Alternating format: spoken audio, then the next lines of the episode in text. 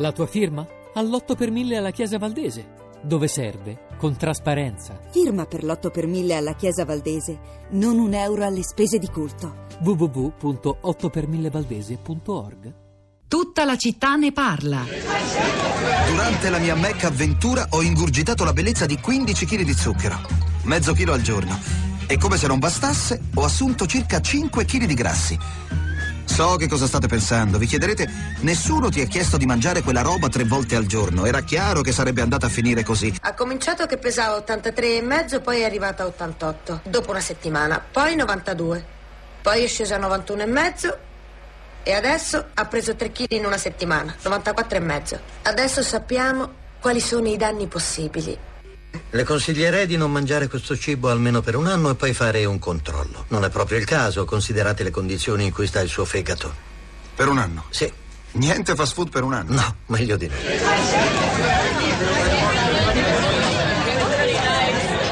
Chissà, forse qualcuno pensa che questo è il destino che ci aspetta tutti noi se andrà in porto il TTIP. Ricorderete Super Size Me, il film del 2004, diretto e interpretato da Morgan Spurl che, che si sottopose a questo esperimento davvero pericoloso. Tre pasti al giorno da McDonald's.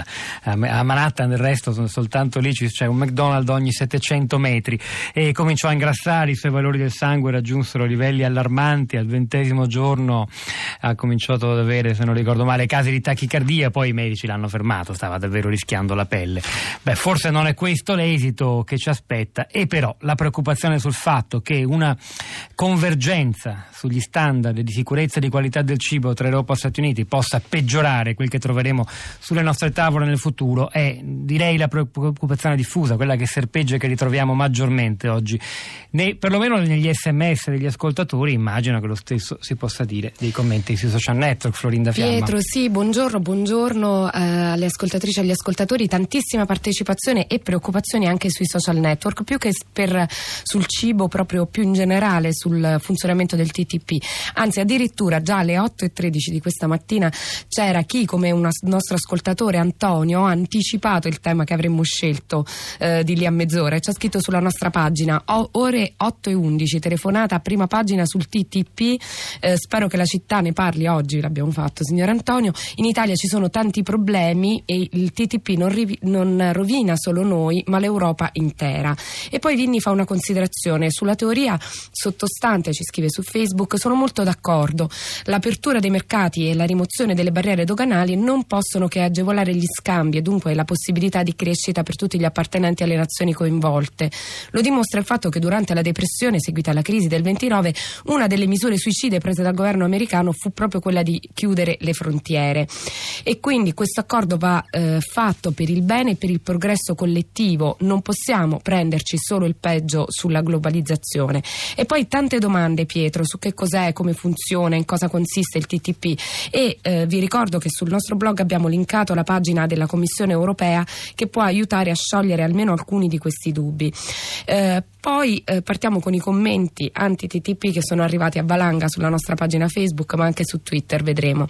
Dexmac ci scrive eh, ci vogliono tutti i consumatori togliendoci il diritto di essere cittadini consapevoli, lasciandoci solo con l'obbligo di acquistare prodotti di scarsa qualità nel nome del liberismo sfrenato e senza regole, tanto amato negli Stati Uniti. Bisogna reagire.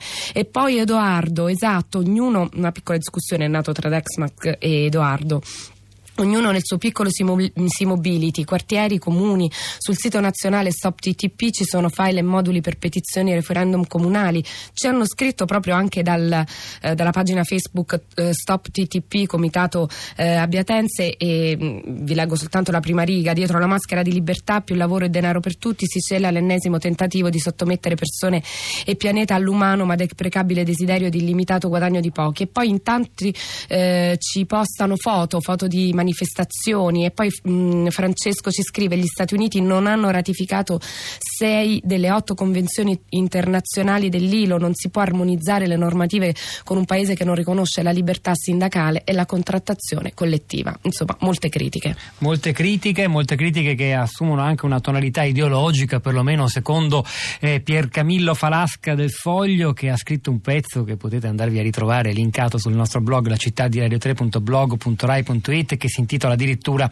Sinistra versus Occidente, quello che dimenticano Greenpeace e i simpatizzanti, come se le posizioni critiche nei confronti di questo partenariato fossero tout court delle posizioni anti-occidentali. A fianco a questo articolo trovate un articolo di segno decisamente opposto uscito qualche tempo fa sull'Huffington Post che porta l'opinione molto critica, molto argomentata di Sergio Cofferati, TTIP, è necessario opporsi a un negoziato opaco pieno di rischi. Leggetele queste cose, eh, avete tempo, anche dopo la diretta, insomma, credo che siano utili per capire, per orientarsi, per farsi un'idea. Nel frattempo ascoltiamo due ascoltatrici collegate con noi. La prima è Maria Teresa, buongiorno, benvenuta. Buongiorno, grazie per avermi chiamato. Niente, volevo dire che io mi fido molto poco di quello che ha detto eh, l'onorevole De Caro e di come De Castro, il Parlamento... De Castro. Ah, scusi, mi sono confusa. Eh, e di quello che potrà approvare il Parlamento europeo, perché gli standard di qualità mi sembra che all'interno dell'Europa variano da paese a paese. Noi spesso ci troviamo in contrasto con quanto la Germania magari vorrebbe imporci relativamente ad alcuni prodotti, pensiamo ai formaggi, al latte, alle mozzarelle. Allora, quali standard il Parlamento, il, nostro, il Parlamento europeo potrà mai appro- eh, seguire appro- quello dei più forti, ovvero della Germania. Quindi questo TTIP dovrebbe essere proprio bocciato da tutti i paesi, credo questo. Maria Teresa, io la, la, la, ringrazio, ricordo soltanto e sottolineo quel che ci diceva poco fa Dario Fabri, se non l'avete sentito potete ritrovare la sua intervista, tra poco la rendiamo disponibile sul sito, sul blog, e cioè che in effetti dietro a questo accordo non c'è solo un interesse di carattere commerciale, c'è una volontà americana innanzitutto di avere un'Europa più unita, se non lo riesce ad essere politicamente in maniera esplicita lo può essere surrettiziamente attraverso questa uniformità de- degli standard commerciali, una linea di lettura molto interessante. Grazie, buongiorno, benvenuta. Eh, buongiorno, io eh, volevo dire eh, il discorso del il fantomatico aumento dei posti di lavoro, secondo me è la solita esca che pongono davanti ogni volta che il libero mercato vuole imporre qualcuna delle, delle sue scelte. ma mi domando, il famoso libero mercato non pone la libertà alla base e perché a, a noi invece vien, vengono imposte eh, mh, per esempio la possibilità di, di scegliere eh, di non mangiare eh, un pollo eh, con gli antibiotici o con gli ormoni, che se li mangino loro, voglio dire, no? nel senso che uno dei rischi più grossi è che il principio di precauzione sia assolutamente non più considerato e invece è importantissimo. E un altro rischio grossissimo è che ci siano questi eh, tribunali che sono arbitrati privati che addirittura potranno eh, in, in, agire sopra i governi stessi, ma allora il Parlamento, la democrazia, sono cose gravissime queste qua.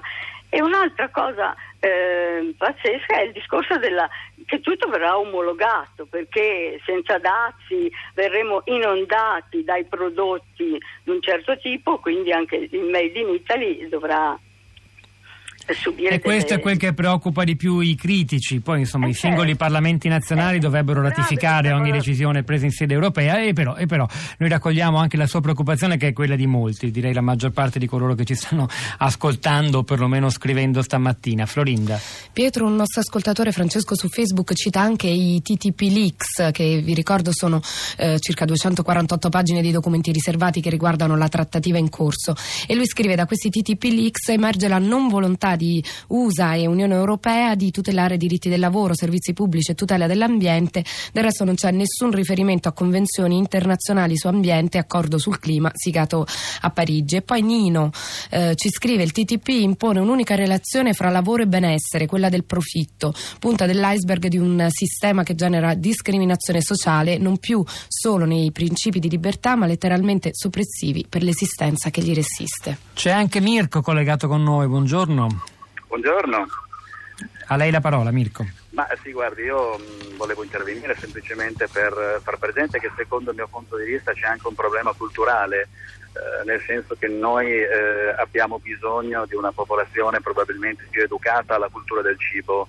Eh, L'Italia secondo me è un grande paese che eh, può eh, che viene citato in tutti, in tutti, i paesi europei extraeuropei e secondo il mio punto di vista non, una, non avrebbe una grande portata un accordo con gli Stati Uniti anche al ribasso sulla questione della salute e della sicurezza se la popolazione fosse più educata alla salute e al cibo. Io eh, ricordo per esempio a tutti gli ascoltatori che esiste in Norvegia una cultura diversa sul cibo, per esempio esiste una multinazionale che si chiama Bama che acquista prodotti agroalimentari soltanto da aziende che eh, rispettano determinati standard. E tra questi standard ci sono anche per esempio i, tutti i temi legati al lavoro, cioè alla, al rispetto delle normative contrattuali, al rispetto dei diritti dei lavoratori che eh, concorrono a produrre il cibo che viene poi venduto e, e portato sulle tavole di tutti cittadini.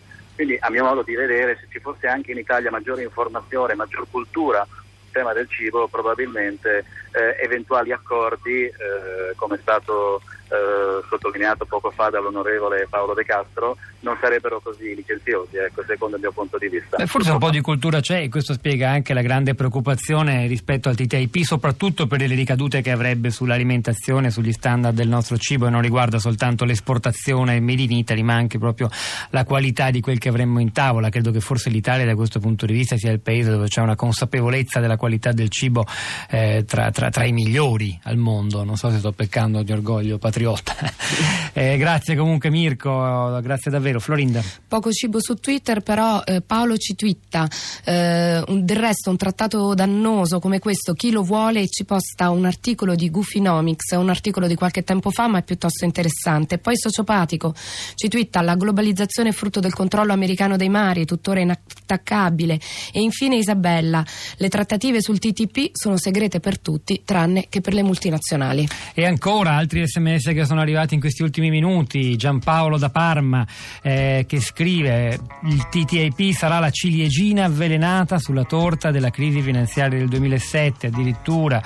Eh, poi Carla ancora sulla crescita avete la consapevolezza che con questa spinta alla crescita cresce anche il riscaldamento globale? Sapete che intere foreste in Canada stanno bruciando? È vero sono immagini tremende non so se le avete viste. A causa delle alte temperature non è ideologia ma è ecologia la nostra che di noi che ci opponiamo all'idea della crescita come unico faro. Questa è la opinione di Carla e con lei chiudiamo la puntata di stamani, ma non smettiamo di lavorare perché arricchiremo il nostro blog, la città di radio3.blog.rai.it di materiale utile per saperne di più su questo argomento. Quindi continuate a seguirci anche lì. Ora è il momento di Luigi Spinola per una puntata di Radio 3 Mondo che vi porterà in Asia, tra Corea del Nord e Filippine. C'ero Fabrizio Paccioni oggi alla parte tecnica, Piero Pugliese alla regia, Pietro del Soldà e Florinda Fiamma a questi microfoni. Al di là del vetro, Cristina Faloci, la nostra curatrice Cristiana Castellotti. Ci risentiamo domattina alle 10.